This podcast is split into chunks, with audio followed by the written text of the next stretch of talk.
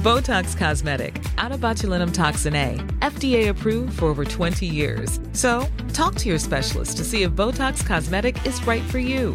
For full prescribing information, including boxed warning, visit BotoxCosmetic.com or call 877-351-0300. Remember to ask for Botox Cosmetic by name.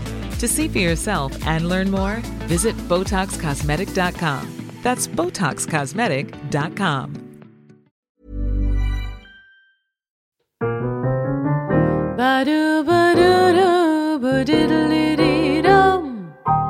Kära lyssnare, kollegor, älskare och vänner. Varmt välkomna till Burlesque-podden. Vi sitter på Custom Music Productions där vi har Andreas Hedberg som sköter ljud och redigering. Burleskpodden produceras av Brännström och Lundgren Jazzproduktion HB och mig som ni hör här prata, jag heter Aurora Brännström. Välkomna som sagt. Och idag så har vi ett väldigt spännande program framför oss. Det blir ett eh, gästspel här i Burlesque-podden av ingen mindre än Fråga Olle, Olle Waller. Varmt välkommen! Åh, tack så mycket. Det var en trevlig presentation där. Ja, Ja, ingen mindre. Nej. ja men det tycker jag Ja, verkligen. vad kul. Ja, roligt. Eh, Jag är jätteglad att du är här. Mm, Och jag tror att det här. här, det här kommer bli jättespännande. Ja. Jag frågade ju mina följare, mina lyssnare här för en tid sedan om de hade frågor, liksom burlesk och sexrelaterade frågor till dig. Mm, Och jag har fått in ett antal frågor som vi ska svara på här idag. Så vi, vi kör ett Fråga Olle för Burleskpodden. Ah, spännande. Ja. Ja, ja men det ska bli bra. Men du, kära Olle, får Ja. jättegärna berätta eller förklara vad egentligen Fråga Olle var eller är. Fråga Olle. Olle, ja, var kan vi säga. Även om de här programmen, eh, 14 åren, det har gått i repris på en, en liten obskyr kanal 11. Den ingår väl i kanal 5s eh, utbud antar jag. Varenda dag i princip under hela sommaren och hela hösten. Men nu, nu tror jag att jag tittar i tablån, nu verkar det vara eh, slut. Så det är roligt, men annars så slutade vi för fyra år sedan. Eh, eller mer. Vi höll på sen, ja vi höll på 14 år. Ja. Och eh, då var det både studioprogram, då från början var det Martin Björk och jag som hade det tillsammans. Och sen småningom gled det över till att mest bli den här typen utav, ja, man kallar det för Fråga Olle-dokumentären. Mm. Och det var väl blandad kompott kan man säga. De första vi gjorde 2003, de var rätt seriösa. Tycker jag. Ja. Och eh, så, så seriösa så att man till och med använde en del av programmen i undervisning för, ja vad jag minns, både sjuksköterskor och, och arbetsterapeuter och annat sånt. Som var liksom relaterat till funktionshinder eller funktionsnedsättningar eller så. Eller funktionsvariationer som man idag säger.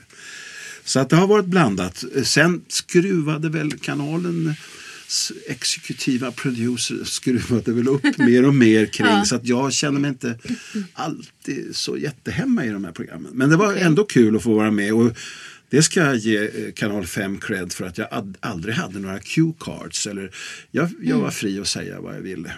Det, det, så är det inte alltid. Jag har varit med både SVT och även trean och fyran i andra sammanhang där jag har varit mer uppstyrd än vad jag var under den här, de här åren. Mm. Så, så det, det gillar jag. Ja. Det var ju lite intressant att höra Ja. att, det, att det såg ut så. Precis, och det var René Nyberg och eh, Estelle Milburn som hade ett litet, eh, jag säger litet, det låg inom Jarowski men det hette Kajak. Eh, AB tror jag till och med. Det hette ett litet produktionsbolag. Där de, det var de som fick idén efter det att jag hade varit med i några René-program och snackat lite mest om sex. Då. Och sen så vid ett tillfälle var Martin Björk med och då tyckte de att vi funkar väldigt bra ihop. Ja. Så då efteråt sa de, ska vi inte ta och göra en, en Fråga Olle-serie? Visst, sa vi, det låter kul. Ja. Och då hade man kanske inte trott att det skulle hålla på så länge. Men, men så blev det. Men vad var det, innan vi går in på, på mina frågor här, Ja. men ungefär vad är liksom de vanliga frågorna som du brukade få? Ja, men de var ju, alltså på ett sätt, jag, jag tittar tillbaks faktiskt på frågor som RFSU kunde få för typ 40 år sedan. Och jag menar, det är, det är sig likt.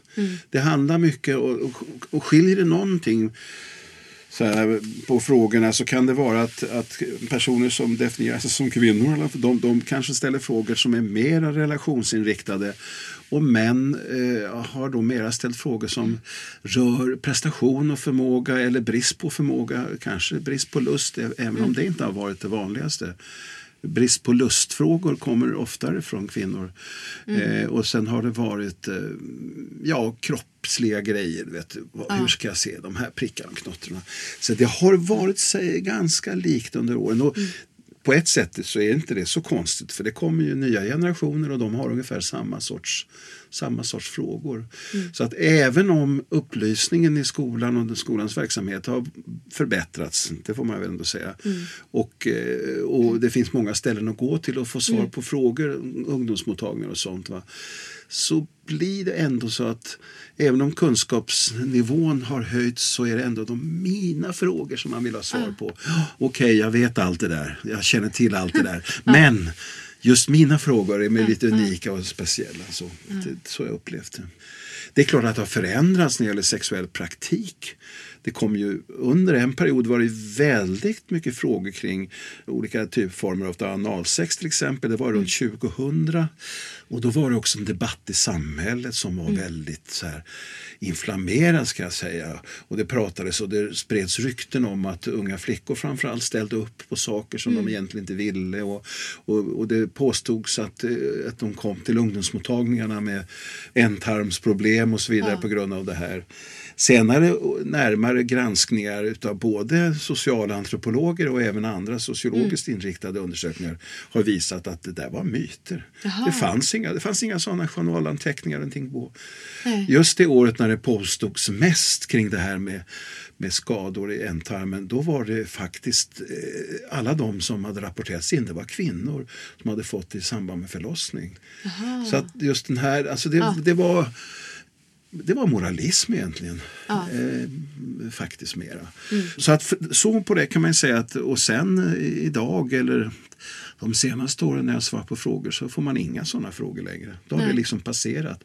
Då har människor lärt sig och skaffat sig kunskap. Eller också så har de liksom no big deal kring, mm. kring vissa mm. typer av sexuell praktik. Ja. Men vad är den vanligaste frågan idag då skulle du säga? Då brukar jag skämta och säga, vad är den vanligaste frågan? Jo, det är, vad är den vanligaste frågan? okay. ja, från journalisterna. Ja, jag förstår det. Jo, ja, eh, alltså jag, vet, jag är lite ute nu kan man säga. Ja. Så att jag har inte direktkollen så Nej. på vad, det, vad som förekommer idag. Men jag skulle gissa att eh, jag skulle gissa att det ser likt utan ja. att veta säkert. Mm. Sen så ställer man ju olika sorts frågor till olika forum.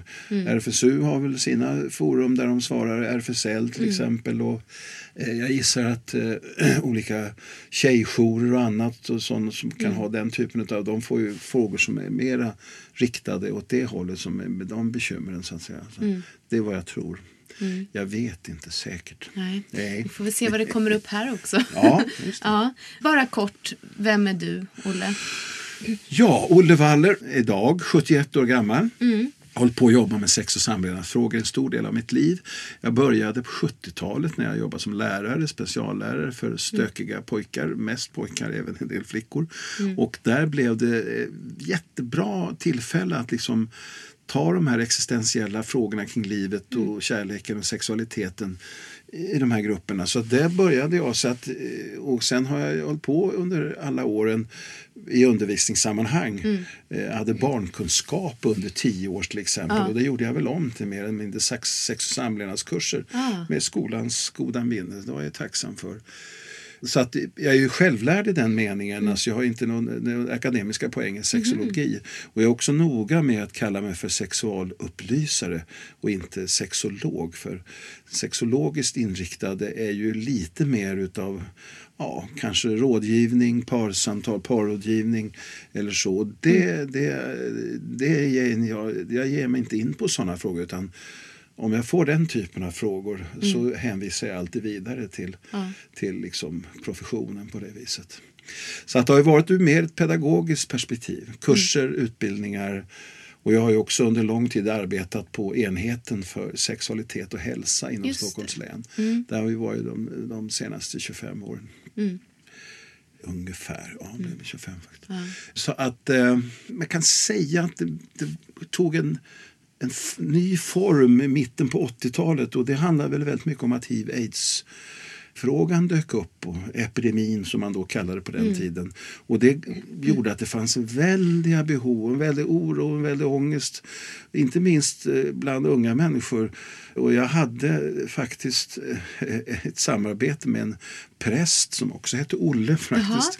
Så det var Olle och Olle. Vi pratade med gymnasieungdomar och de hade ju väldigt mycket oro. Det fanns ibland kunde man stöta på inställningar som att "Åh, nej, jag kommer aldrig ha sex, jag ska inte ens pröva för att det verkar så jätteläskigt och äckligt och, och hotfullt. Va? Det där gick väl över eh, ganska fort men, men kan vi säga att ända fram till 96 då när det här hoppet med bromsmedicinerna dök upp och förändrade diskussionen och, och känslan och situationen. Inte minst för de som, som eh, levde med hiv. Eh, Så att det gör det. Men där drog det ju igång ett stort informations och eh, eh, undervisningsbehov som jag var med och fylla i delvis. eh, eh, Gjorde undersökningar på länets gymnasieskolor här i Stockholms län tillsammans med andra lärare om hur man gjorde, hur man jobbade med sex och samlevnadsfrågor. Och, och så. Jag kom i kontakt med en väldigt eh, bra person som du känner, Erik Centervall, Ja. tidigt. Ni har ju jobbat ihop. Ja, och, och Erik och jag har jobbat ihop med kurser och utbildningar också under massor med år. Och eh, han har ju skrivit mängder av böcker och inte minst eh, spännande saker som referensmaterial och annat Mm. också till Skolverket och mycket sånt. Så att eh, det hände mycket under ett antal år. Mm. Och det händer naturligtvis fortfarande. Man ska inte tro att för att jag nu har börjat dra mig tillbaka att det inte händer saker. Nej. Det finns gott om. Och idag ska jag säga att professionen med de sexologiska inriktade med den kliniska delen och även med föreläsningar, utbildningar och kunskaper har ju avancerat. Eh, inte minst tack vare den i Malmö högskola, eh, nu är det väl universitet, ja, eh, som har de här eh, Just det. mastersutbildningarna i sexologi. Där har det ju kommit ut ett gäng väldigt duktiga personer som jag följer lite på avstånd. Så här, jag ser vad de skriver, mycket klokt. Och de är kloka att gå emot när moralpaniken griper omkring sig, när det frågar om sexualitet gör det nästan alltid i olika former. Och nu kan det ha varit diskussioner kring pornografi och annat. Och, och där det påstås eh, väldigt mycket saker, anekdotiska eh, liksom beskrivningar utav vad detta gör med oss och inte minst med unga människor. Och då är det väldigt skönt att det finns pålästa, kunniga som har koll på eh, forskningen och annat på det här området som kan dämpa den här paniken lite och, och liksom ge fakta mera. Så du känner att du kan lämna över till en Ja, ny generation? Med... Jag är så illa tvungen. Men faktum är att jag gör det med varm hand Ja. eftersom det finns så mycket duktigt folk och kun- kunnigt folk där ute. Mm. Absolut. Ja. Ja, Ja. Vad, vad säger du? Ska vi ta oss an lite frågor? Ja, det tycker jag vi gör. Ja. Jag tar en slurk kaffe här. Får jag göra det? Ja, gör det. Härligt. Gott pulverkaffe som vi har här Ja, i studion. underbart. Då ska vi se. Hur ska jag våga besöka en burlesk eller fetischklubb om jag aldrig har gjort det tidigare? Är det någon som frågar här? Ja, och jag, jag lite så... Alltså, mm, jag vet intressant, du kan ju få utveckla de här grejerna sen, men kring burleskeriet. För att i, i- i min värld så handlar det naturligtvis om varieté, underhållning och annat så som det har beskrivits li- liksom, tidigare i historien. Va? Möjligtvis har, har det, eh, inte vet jag, kan rätta mig om jag har fel, glidit över till också kroppsaktivistiska uttryck och eh, en sorts frigörelsegrej kring kroppen och kopplat till sexualiteten och, och njutning och så vidare. Va? Så att där finns det väl en förskjutning från den rena underhållningen som var grovkornig, skojig, festlig. Den har ju funnits i många, under långa perioder länge. Så. Och nu kommer också detta med fetischismen eller fetischerna snarare ja. till in som indel i det här vidare. Ja, ja, det är svårt att svara. Vad säger du om den frågan? Vad ska man, Ja, vad ska man våga? Precis, hur ska jag våga? Alltså, jag skulle säga att så här, det är inte så farligt. Okej. Speciellt om, om vi pratar burlesk. Eh, Jag tänker att det är, det är en skillnad på att gå på en burleskklubb och en fetischklubb till exempel. Men det är ju någonting som vi har pratat ganska mycket om både och här på Burleskpodden. Så jag förstår varför den här personen frågar. Liksom. Men jag tänker precis som du säger att burlesk är ju väldigt mycket också en konstform. Varieté, kabaréform liksom. Så att, att gå på burleskklubb tänker jag är inte så farligt som man kan tro. Jag vet inte vad man kan tro, men jag Nej. tänker att jag tänker inte att det är liksom... Jag menar, ta, kanske gå med någon som är lite mer insatt. Häng på. Folk inom burlesk-communityt är väldigt vänliga. Det finns, eh, det finns mycket på Facebook. Man kan liksom ta kontakt med folk ja, på olika sätt. Till exempel om man gillar Fröken Fraukes sida så kan man komma i kontakt med folk där. Om man inte känner någon redan som har gått på burlesk tidigare. Liksom. Men nu måste jag fråga, Mm. det- alltså, menar personen att hen ska komma och titta på en show? Är det det som är Ah. frågan? Eller ska man så att säga vara en del av showen? Eller hur funkar det Ah. då? För det är ju lite olika saker. Att, att våga titta på en show kanske inte är så jätteknepigt. Nej. Mm. Men att eh, dessutom kanske klä sig i de här attributen och annat. Precis. Ja, men jag tror kanske att, att eh, det finns folk som har en uppfattning om att man måste vara på något visst sätt för att kanske besöka en sån här klubb. Och, och ja, om det handlar om fetischklubbar så är det ju lite mer så. Om vi tar liksom exempel Club Absint och Dekadans här i Stockholm till exempel som har dresscode. Ja, då måste man ju följa dresscode. Och då kan det ju vara lite mer av en tröskel. Eh, Så där får man väl fundera på liksom, men är det här någonting för mig? Känner jag att jag har det här behovet? Och samma sak där, ta kontakt med folk om du känner att du vågar det. Liksom. För att, att gå själv, det, det förstår jag kan ju vara, kan ju vara lite jobbigt kanske, eller svårt. Det är väl många olika komma ut-processer i historien där Mm. folk har gått och tvekat utanför vissa mötesplatser, ställen och så vidare. Men, eh, ja, men det är väl ett bra svar att ge. Alltså, är, är det faktiskt så att du vill komma in på ställen Mm. där det är en dresscode så är det väl bra att ha med sig någon att hålla i hand. Ja. Mm. Eller någon som kan hjälpa och tipsa och vad är det som gäller i de här sakerna. Det finns ju en del butiker, i alla fall här i Stockholm, det finns Mm. säkert på andra håll i landet, där, som säljer också Mm. eh, la- liksom prylar där man säkert kan få lite stöd och hjälp med Ja. vad kan vara lämpligt för, liksom, för mig. Men det som jag ändå har förstått med, med den här burleskeriverksamheten det är att där finns en stor öppenhet för olika sorters kroppar, olika sätt att vara och uttrycka sig. Och att där finns det väl den stora tryggheten kan jag tänka mig. Om man, det, finns ingen, det finns en dresscode men ingen eh, kroppskod. Nej, Så att säga. precis. Det, där sa du en väldigt bra sak, tycker jag. Så det är väl, det är väl ett mer tryggt ställe att komma in på och utforska sin, eh, sitt intresse kanske för olika fetischer. Kan det väl knappast finnas. Nej, och det, det är det jag tänker. Liksom, att det är så öppet och bejakande, eh, det här communityt. Så att man ska, jag tycker inte att så här, du som frågade det här, du ska inte vara så rädd. Så, tro mig. jag tror att det är samma person faktiskt som har skrivit en fråga till här. Och då kanske man kan förstå den frågan innan lite på ett annat sätt. Frågan är, finns det en koppling mellan burleskscenen och swingersscenen?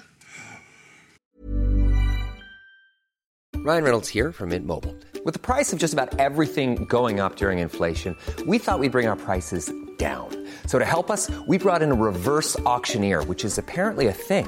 Mint Mobile unlimited premium wireless. Ready to get 30, 30, bit to get 30, bit to get 20, 20, 20, bit to get 20, 20, bit to get 15, 15, 15, 15 just 15 bucks a month. So, Give it a try at mintmobile.com slash switch. $45 upfront for three months plus taxes and fees. Promo rate for new customers for limited time. Unlimited more than 40 gigabytes per month. Slows. Full terms at mintmobile.com. Botox Cosmetic, out of botulinum toxin A, FDA approved for over 20 years. So, talk to your specialist to see if Botox Cosmetic is right for you. For full prescribing information, including boxed warning, visit BotoxCosmetic.com or call 877-351-0300. Remember to ask for Botox Cosmetic by name. To see for yourself and learn more, visit BotoxCosmetic.com. That's BotoxCosmetic.com. det, det, det finns det säkert. I, i betydelsen att, att människor kan befinna sig på båda de här scenerna. Den kopplingen finns säkert. Men i övrigt finns det väl knappast någon koppling. Jag vet ju inte hur hårt det är på burleskscenen att man måste ha rekommendationer för att, och så vidare. Och att det finns eh, specifika villkor som gäller eh, när man kommer dit. Men eh, swingerscenen är ju trots allt ett mera direkt utbyte av sexuella erfarenheter och möten med andra människor. Där det också finns väldigt hårda, eller jag behöver inte säga hårda, måste det inte vara, men bestämda villkor för vem gör vad med vem och hur och när och så vidare. Va? Jag tänker ibland på de här diskussionerna kring samtyckeslagen. Det finns väl få ställen där man kan tänka sig att samtycket eh, står i centrum på det sättet. Knappast på en vanlig krogscen eller Nej, krogverksamhet eller eh, dansgolvet. Där kanske det är mycket svårare. Så att, eh, ja, Ja. jag vet inte, vad tror du? Nej men jag tänker så här att, att i alla fall som det ser ut i Sverige och på många andra platser så är ju inte burlesk en, en swingersklubb. Nej. Liksom. så att eh, det behöver man inte vara rädd för att man ska hamna i något sammanhang där man måste göra saker som man aldrig hade tänkt sig. Eller liksom, och det där, då kommer Eller känna sig besviken att man inte fick göra de här sakerna. Nej, som man, exakt, exakt. Det kanske är så också. man hoppas lite där. Äsch, det här var ju ingenting. Ja, ja. ja. Nej, alltså är man intresserad av liksom en swingersklubb då är det väl inte burlesk man ska söka sig till. Och där Ja. finns det väl via nätet eh, hur många kontaktytor som helst om man Mm. vill. Oavsett, jag skulle vilja säga att varenda svensk mindre ort har väl sina grupper, eh, privata eller mer offentliga. Så. Precis. Och det leder oss in till nästa fråga faktiskt. Som precis handlar om swingers. Det här är en annan person som har frågat. Jag sorterade de här frågorna för att det skulle liksom bli någon slags röd tråd. Hur fungerar det med swingers? Hur går det till? Vad krävs? Och var kan man vända sig någonstans om man vill prova? Ja, jag är tillbaks lite grann till nätet och så. Och kanske, eh, RFSU har ju eh, eh, lite kunskaper där. Alltså, om man nu vill komma in i en organiserad eh, pålitlig förening och få reda på saker och ting så har ju de en sån avdelning som också håller på med BDSM-frågor dessutom. Jag vet inte om det är samma gäng riktigt men Nej. det är det nog inte. Men, men eh, För det är ju också en fråga som, som jag har fått. Eh, alltså jag har ju jobbat på RFSU ett antal år. Eh, och jag har ju också jobbat med Erik Centervall som du nämnde här. Och vi hade ju en, eh, en studiecirkel för vuxna. Jag tror vi höll på sex terminer.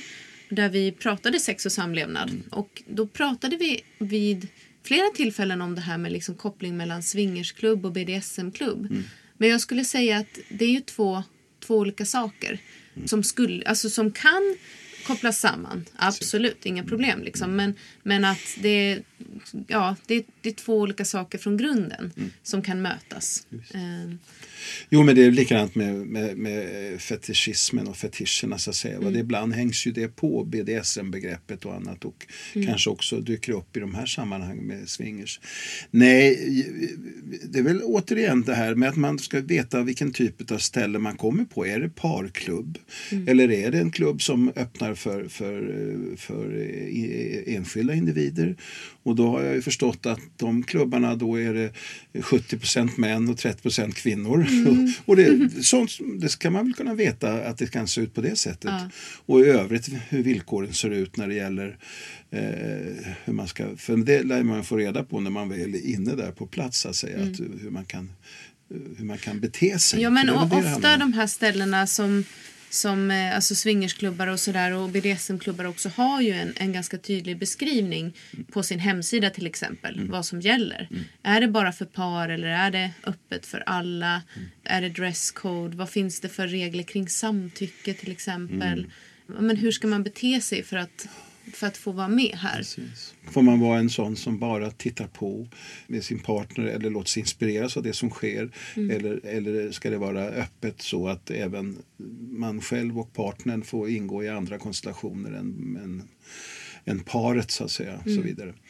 Ja, nej, och det kan väl, det kan väl, måste ju rimligtvis naturligtvis så med alla risker för hur man missuppfattar saker och, och, och starka känslor utav svartsjuka eller annat. Det får man väl räkna med dyker upp i sådana här situationer.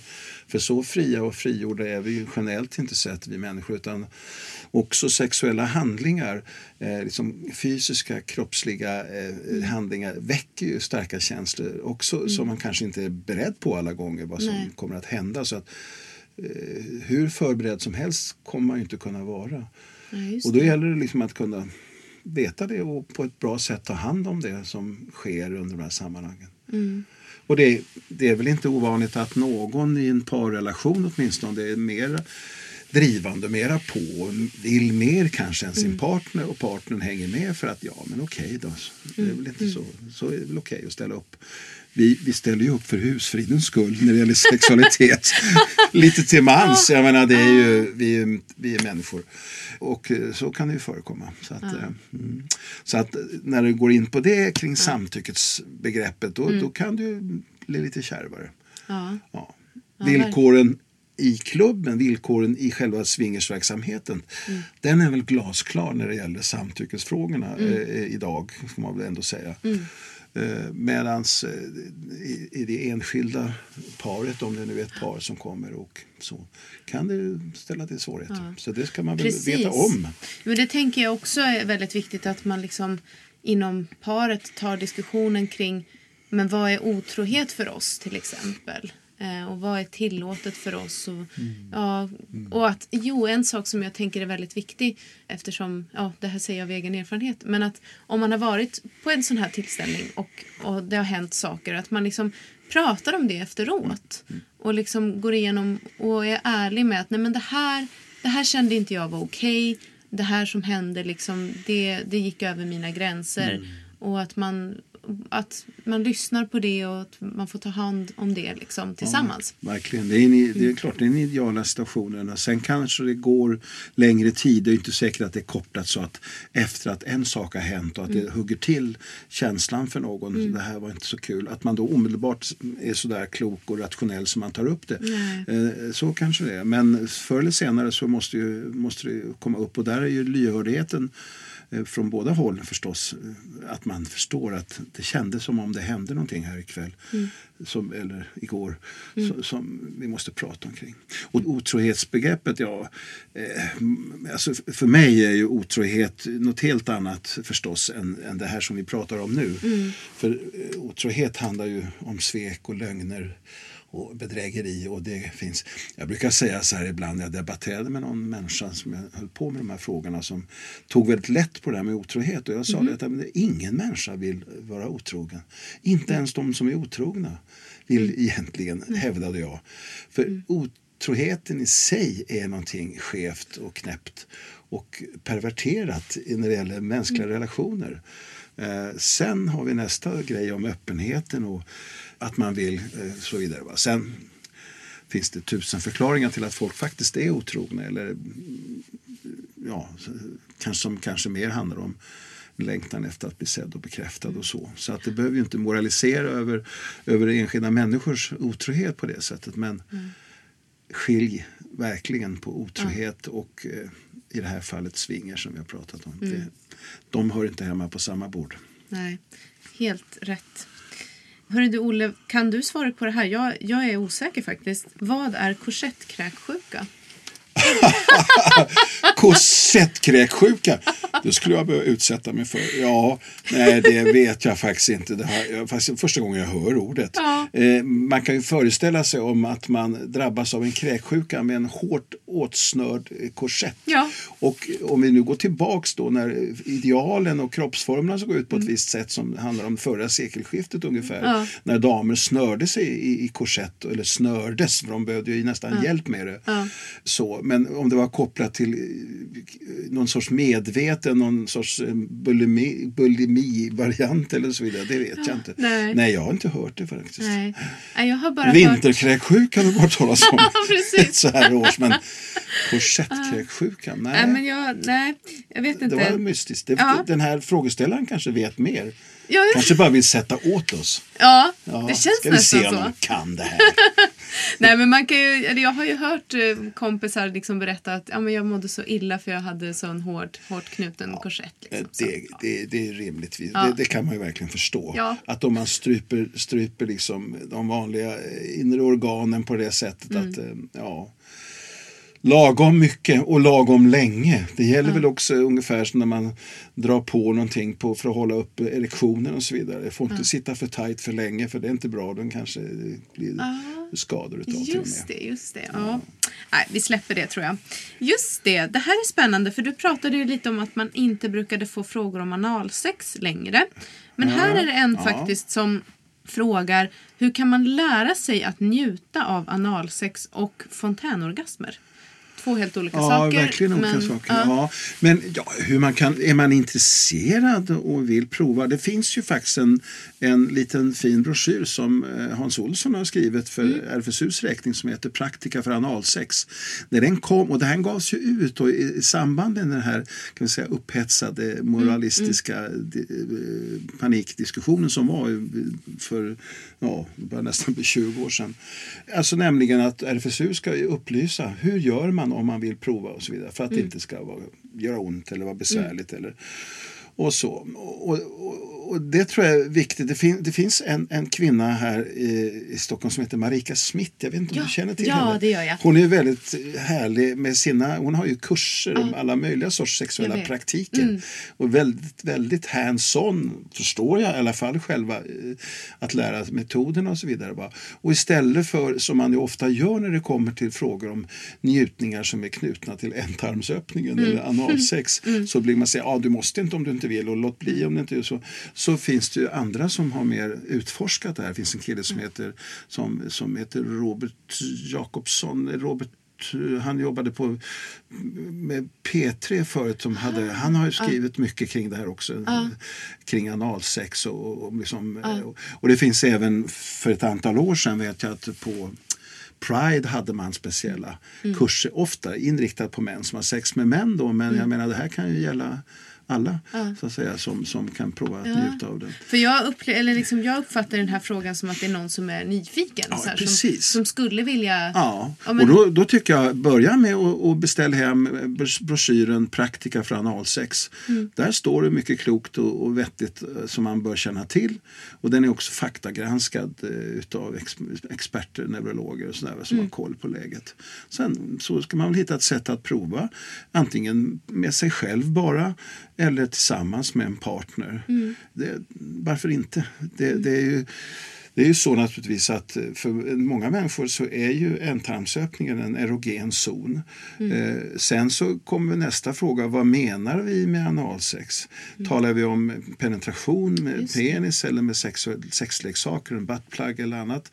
Eller talar vi om eh, rimming, alltså med, med tungan, slicka röv som man skulle kunna översätta det till enkelt? Och, eller menar vi, ja vad menar vi? För det är också viktigt att göra klart för sig.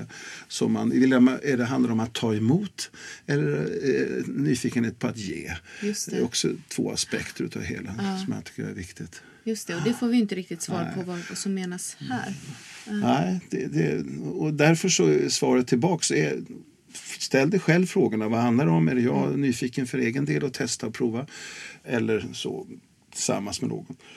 Men grundkunskapen handlar ändå om, om det man behöver veta och den kan man faktiskt få svar på i denna lilla broschyr. Eh, säger jag då än en gång. Ja. Eh, ja, gå in och bara bes- beställ den där. Hem den. I samma andetag så frågar den här personen också om fontänorgasmer. Ja, Så, det, fontänorgasmerna är ju, det finns, det finns en liten kvinnlig ejakulation, jag tycker jag är ett bättre ord. Därför att det är inte alltid kopplat till orgasmen. Nej. Till, och så att det är viktigt att veta att den här typen av ett, det kvinnliga sprutet så att säga, kan, ju, kan ju uppstå innan orgasmen, ibland i samband med en orgasm och så vidare. Va? Och det är ju de här körtlarna som, som sitter runt urinröret som tömmer sin urinröret och som kommer då antingen för alla sipprande ut lite grann under, den sexuella upphetsningen. Och, eh, och ibland kommer det som en liten duschsprut ifrån de här två eh, körtlarna som sitter på var sida om urinröret, där, som skenets körtlar. Och ja, man vet ju egentligen en del eh, har det här, ska säga, naturligt eller hur man vill använda det uttrycket. Eh, några, jag vet att en, någon eh, känd sexolog, läkare eh, påstod att det här skulle man kunna öva upp och så refererade han till just hur lesbiska kvinnor testade olika tekniker för att öva upp det här sprutet. Eh, och, och, samtidigt när vi pratade om det här så var det några lesbiska kompisar till mig som sa att det där är bara skitsnack. Det är vad han tror ungefär så. Så det finns mycket finns mycket åsikter om det. Jag menar, det är också så att stimulering av G-punkten som idé, den åker lite ut och in bokstavligt talat ur, ur vetenskapen. Just det. Nu för några år sedan så åkte den ut men sen så då fanns det liksom inget Ja. Eh, Och det är ju riktigt i den meningen att det är ju ingen anatomiskt avgränsad del utan det är en taskig översättning från, från eh, engelskans G-spot som ju betyder område, fläck, alltså på slidans övre väg. Mm. Vi har Ibland faktiskt en- Det finns en sån fråga? Det Jaha. finns en sån fråga. Ah. Så, så det, det är jättebra. Då får Ja, vi ja. svar på det på en gång. Ja, men precis. Och, den, och den, den kan ju ibland kopplas till en stimulering där som, som Mm. kopplas till eh, sprutet. Mm. Eja, ejakulationen, svårt att säga. Mm. Men eh, inte alls nödvändigt. Och jag vet inte, och det är väl inte heller så att intensiteten i orgasmupplevelsen kan kopplas till sprutet. Eftersom det är en individuell upplevelse Mm, så går det ju inte att generalisera och säga att "Åh, för mig vet du, jag har mycket häftigare orgasmer än vad du har för jag har en sprutvariant. Det, det kan man inte säga. Mm. Jag tror att det finns en myt kring det. Liksom, att, att man tänker sig att den här sprutorgasmen, eller den här ejakul- ejakulationen. Ejakulationen. Ejakulationen. Svåra ord. Jättesvårt. Taskigt att hitta på sånt. Men att det här sprutet skulle vara liksom beviset Ja, på att det här är en fantastisk orgasm. Precis. Var han, sångaren i Sim- Simmons i, i, i rockbandet Kiss. Ja. Han påstod att han, kunde, han hade någon kvinna som fullkomligt sprayade ner hela rummet när de hade sex. Och Jag tror att han mer ville tala om att det berodde på att han var en sån fantastisk älskare. Då. En, en liten eh, klurig sak eh, är att för en 20 år sedan så Mm. när frågorna dök upp, för det kunde de göra eller för ännu tidigare, så var det mer hjälp, det känns som jag kissar på mig eh, när jag har sex. Eh, Hur kan man bli av med det? Mm. Och idag är frågorna kan du tipsa mig om hur man kan få en sån här fontänorgasm eller eh, ejakulation? Så, att, så det, det, det ser man också ur förskjutningen eh, i frågeställningarna från pinsamt till önskvärt. går. Just det. Ja, det är spännande. Ja. Vad är, vad är p-punkten då? Ja, det är ju, alltså, prostatan eh, har ju samma vävnadsstruktur eh, som, som eh, det som vi talar om G-punkten för kvinnor. Så att ibland talar man om kvinnans prostata när man talar om och, och vice versa. Och Ja, det där är en det är lite känslig fråga. Jag tror att många män eh, kanske skulle vara sugna på att det skulle utforskas. Och då, då kan man ju också googla lite grann. Dels, dels har det kommit på senare tid speciella sexleksaker eller det kan man kalla sextekniska hjälpmedel kanske vi får kalla dem. Som just eh, är, liksom formade för att kunna ge en bra prostatamassage. Men annars funkar det ju bra med finger, ett eller två fingrar som ger en tydlig massage. Alltså det, prostatan är ju som en säga, lite valnötsstor körtel som, som eh, en del kan uppleva en väldig njutning av att få stimulerad. Eh, liggande på rygg kanske med lite lätt uppdragna ben eller annat så att mm. partnern lättare kommer åt. Eh, och att det liksom är, riktas mot, mot naveln åt det hållet så att säga. Va? Och ger den här. Andra tycker inte alls att det är skönt. En del kanske tycker att det gör ont dessutom prostatit som är ju den unge mannens eh, problem med inflammerad prostata. Och har man en sån då vill man inte ha den masserad utan då det, kommer det göra jätteont. Men återigen, andra kan uppleva det som en väldig njutning. Och, eh, en man kan ju få en orgasm, eh, både en torr orgasm och även en utlösning så att säga, utav massage av det slaget. Det. Men det, som om väldigt mycket när det handlar om njutning så handlar det om att på något vis släppa taget, ge upp sig själv och vara beredd. Alltså, ligger man och, och spänner sig och tycker att det här är nog egentligen ingenting som jag vill göra eller för att testa, då, då funkar det väl inte så bra. Utan, eh, Nej, just det. nej. Men det är väl eh, p-punkten eh, skulle jag ju hänföra till prostatan förstås. Mm, Och, eh, Är det så att man bara kommer åt den liksom inifrån eller kan man också komma åt den Nej, utifrån? nej, Man, kom, man måste in så att Ja, säga ja. via ändtarmen. Ja. Så att säga. Jag kan inte, nej det skulle inte gå. Det finns ju liksom punkter mellan, i mellangården där man kan trycka och massera som kan ge eh, retningar och njutningar men inte på det sättet. Nej, nej, Nej. just det. In i mörkret. Ja. Ska vi se, här har vi en person som har ställt två stycken frågor som är, det är liknande. Kan jag vara feminist och gilla gangbang? Kan jag vara feminist och gilla BDSM? Det får du avgöra själv. det är det enkla svaret. Alltså gangbang i betydelsen gruppvåldtäkt. Om det är det det handlar om. Då, sk- så, då blir det väl lite svår kombination kanske beroende på eh, vem som blir utsatt för, för vem och så vidare. va. Men är det gangbang, alltså är det helt enkelt så att det handlar om att det är flera personer som som, det, är nästan alltid, gangbang menar man ju flera män som har sex med, med en kvinna. Det är det, den traditionella betydelsen. Och att påstå att det inte skulle finnas någon kvinna eh, så att säga, som någonsin skulle gilla detta utan att det då är det ett uttryck för våldtäkt. Det skulle jag inte eh, gå ed på. Det kan man ju inte veta. Det blir också en moralistisk hållning om man säger att ingen kvinna kan tycka om detta. Jag skulle påstå ibland att kvinnor har en tendens att tysta varandra i det här sammanhanget. För någon säger att Nej, men det där gillar väl ingen. Och så håller den som kanske sitter där och tänker på något annat sätt. Ja, ja.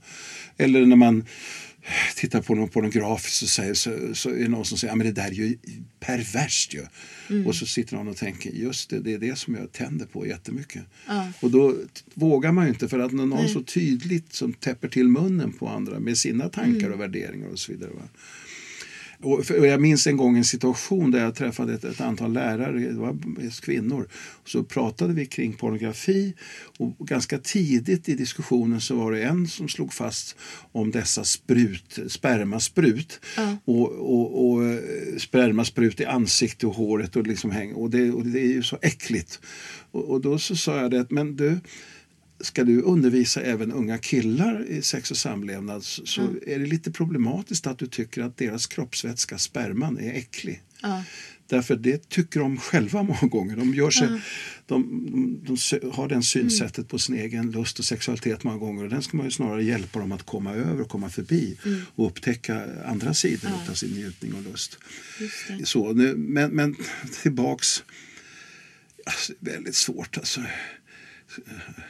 Vi, vi vet ju att pornografin innehåller väldigt mycket elände också när, utav bilder och skildringar utav övergrepp, människor som befinner sig i en utsatt situation och så vidare. Så det är inte lätt att avgöra eh, vad, vad som är vad när man tittar på de här. Va? Det finns ju folk som eh, tycker sig kunna avgöra vad som är äkta och inte och så vidare. Va? Men det kan ju vara svårt. Och att övergrepp som filmas och skildras på det viset det skulle man inte kunna vara feminist och gilla om det nu handlar om eh, att det är en kvinna som blir utsatt för det här. Men sen kan man ju också fundera på vad är ett gangbang? Måste Ja. det vara våldsamt? Det, det kanske kan vara jättemjukt och fint också. Ja. Eh, bara det att det handlar om att man vill ha sex med flera män. Precis, och då, och då, och då vet man, alltså då är det någonting annat. Va? Eh, om, om, då, om detta är någonting som sker i verkligheten i något sammanhang där man under trygga villkor och annat va, så kan väl det utgöra en, en stor njutning och behöver inte stå i något motsatsförhållande till att man i övrigt Nej. eh, hyser feministiska åsikter. Precis. Problemet blir ju när det flyttas ut i en, man tittar på det utifrån betydelsen i en filmscen eller någonting annat. Va? Mm. Ja, just det. Då, då, Ja. då vet vi ju inte riktigt vad som händer där.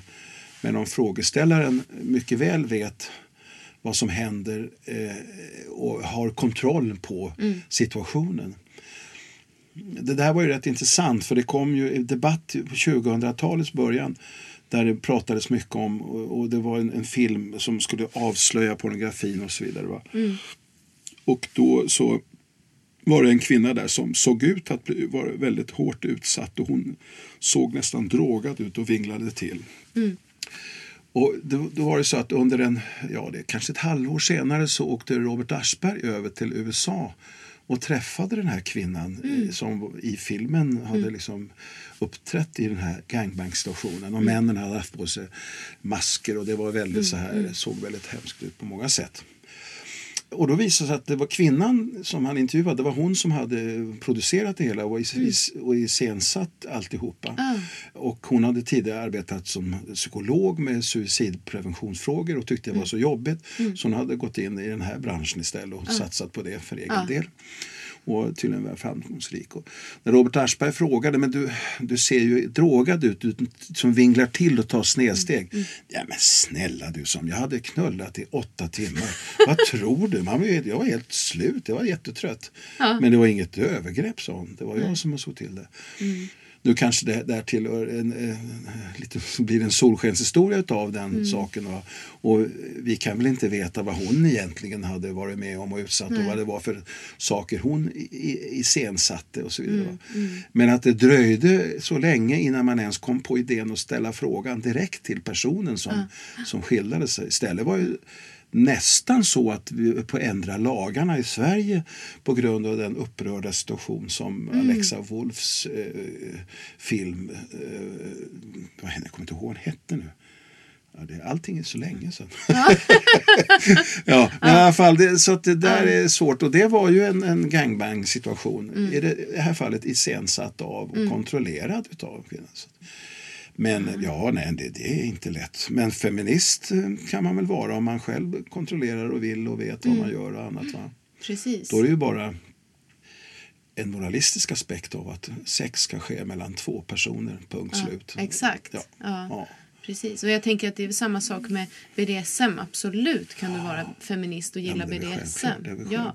I, i, det var ju faktiskt en av de största feministorganisationerna i USA tog väl bort det här med, eh, med kravet på eh, liksom att ur sina stadgar att BDSM var, var liksom organiserade övergrepp och förtryck. För de hade väl kommit på e- lite nya tankar och kunna liksom se vad BDSM handlade om även för deras egna grupper och medlemmar och så vidare. va. Så att där eh, så småningom gick det alldeles utmärkt att vara feminist och eh, BDSM-utövare. Ja, det vore ju konstigt annars. Eller hur? Ja. Jag tänker en sak som är väldigt viktig inom liksom, det man håller på med BDSM är ju samtycke. Återigen, Ja. samtycket står... Och så att, där kan man väl säga att lagstiftningen eh, då första juli 18 när den lagen kom så har ju den släpat lite efter vad, Ja. vad just både BDSM och swingersklubbar och andra har tyckt vara självklart under långa Ja. tider. Va? Så att, Precis. eh, ja. Jag har en fråga här som jag tänker är lite spännande. Det är en person som har frågat hur har metoo påverkat sexkulturen i Sverige och världen? Kan du svara på det? Det kan inte jag svara på. Däremot så kan man ju svara på att den i alla fall refereras till hela tiden. Ja. Och jag tror ju att antalet skitstövlar som tycker sig kunna ta sig friheter och, och, och liksom säga saker som att ja, men förstår du inte skoj. Ja, men nu klappar jag dig här lite på rumpan lite vänligt förstår du. Alltså, det, där, har det, där är jag övertygad om att det har hänt saker bestämt. Och att de här sådana som tidigare antingen i form av sin maktposition eller utav sin okunnighet, dumhet eller allmänt eh, sexistiska eh, tramsgrejer. Va? De har fått sig en knäpp på näsan och, och, och det tror jag. Det kan finnas andra sidor som inte har varit lika positiva. Det finns ju en del eh, kritiker, bland annat i Frankrike, där som menar på att det blev en väldigt hård ton och att man att man eh, liksom anklagade bara fritt och passade på och så vidare. va? Att ta heder och ära av folk och där människor inte kunde försvara sig och så vidare. Men generellt sett så tror jag nog att eh, för mig är det där eh, överhuvudtaget när det gäller också eh, kränkningar och mobbning överhuvudtaget så vidare. För det tycker jag är en del utav det, utav den pro- problematiken så ska det aldrig vara okej att någon säger liksom urskuldande, ja men vadå, fattar du inte, förstår du inte att det var skoj? Eller det var inte, jag menar inte så. Därför att den som är utsatt för en kränkning av något slag har ju självklart tolkningsföreträdet och måste vara den som kan definiera vad var det som hände och vad var jag blev utsatt för. Det kan ju ingen annan säga, nej men det stämmer inte, det du upplevde stämmer inte. Det kan man inte göra. Så att möjligen, och frågan är ju ganska stor hur det har Ja. påverkat Ja. sex. Det, det vågar jag inte ha någon åsikt om. Men, eh, det, nej, det vet jag inte. Men eh, i någon mån eh, uppmärksamheten Mm. kring och ja, Ja, men precis att man ändå har fått upp ögonen för någonting. Ja, Som- så, ja. precis. Så att det går och att det ska vara talbart. Att den, den här, för det gäller ju också när det handlat om feministisk försvarskonst och så vidare. Va, så har ju några av de här grundläggande sakerna varit att inte bara säga nej, låt bli, sådär, utan Mm. säga stopp. Stopp, du tar mig på brösten. Jag vill inte att du gör det. Mm. Högt och tydligt. Du gör det här med mig och det vill jag inte. Jag accepterar inte det. Och att det sker, det uttalandet starkt och tydligt Mm. i offentligheten så att vem som ska skämmas eller den som blir påkommen med att uppträda svinigt ska ju vara den som får eh, som fokus på sig, inte tvärtom den som blir utsatt. Mm. Så, att, eh, så då- ingår det som en del i, i ett, ett självförsvar helt enkelt. Så. Mm. Det kändes det var ju över overwhelming för att prata utrikiska. När, när hela den här grejen drogs igång. Och det är klart att en och annan sopades väl med där eh, Eh, på ett eh, på lite felaktigt sätt kanske. Men, men generellt sett, nej, det var bra. Vet du, det får nog bli vår sista fråga. Så där. Ja. Ja. Tänk va, vad snabbt Det tiden gör kan ju gå. det. Ja. det har varit så jätteroligt att få sitta och prata med dig. Tack så mycket. Jag får säga detsamma. Ja. Jag menar, du som sexualupplysare och eh, har ju jobbat inom RFSU sitter ju, du hade ju kunnat svara på de här frågorna själv. Men det var hemskt roligt att få vara med och, och hjälpa till. jag vill gärna ha någon att samtala Ja, med. såklart. Tusen tack för att du ville komma hit. Tack för att jag fick komma. Ja, och tack för att ni har lyssnat där ute. Vi hörs igen. Botox Cosmetic, out of botulinum toxin A, FDA approved for over 20 years. So, talk to your specialist to see if Botox Cosmetic is right for you. For full prescribing information, including boxed warning, visit BotoxCosmetic.com or call 877-351-0300. Remember to ask for Botox Cosmetic by name. To see for yourself and learn more, visit BotoxCosmetic.com. That's BotoxCosmetic.com.